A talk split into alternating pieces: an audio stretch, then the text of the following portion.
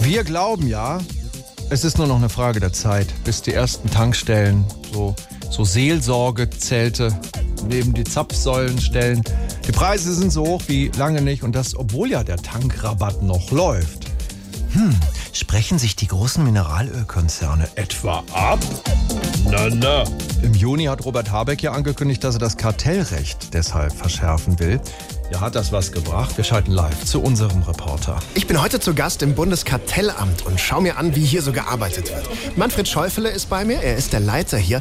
Herr Schäufele, führen Sie uns doch mal rum. Ja, guten Tag. Also, ähm, hier ist unsere IT-Abteilung mit hochmodernen Arbeitsplätzen. Ist das Windows 95? Ja, aber nächste Woche bekommen wir Windows XP drauf. Beeindruckend. Hm? Das ist unser einziger Mitarbeiter in der IT-Abteilung, der Winnie. Und warum hat der eine Augenbinde auf? So sieht der doch gar nichts. Das aus Datenschutzgründen. Ah ja.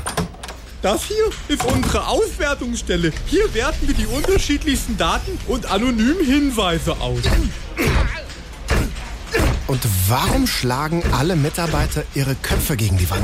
Lassen Sie die Leute ihre Arbeit machen, ja?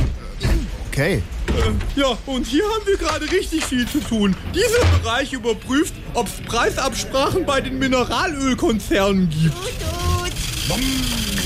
Mit Spielzeugautos auf dem Boden? Ja, wir müssen ja verstehen, wie die ticken. Aber eigentlich können wir ausschließen, dass es Preisabsprachen gibt. Ach ja? Ja, wir haben bei den Mineralölkonzernen nachgefragt. Es gibt keine Preisabsprachen. Und wer sagt das? Na, alle. SWR 3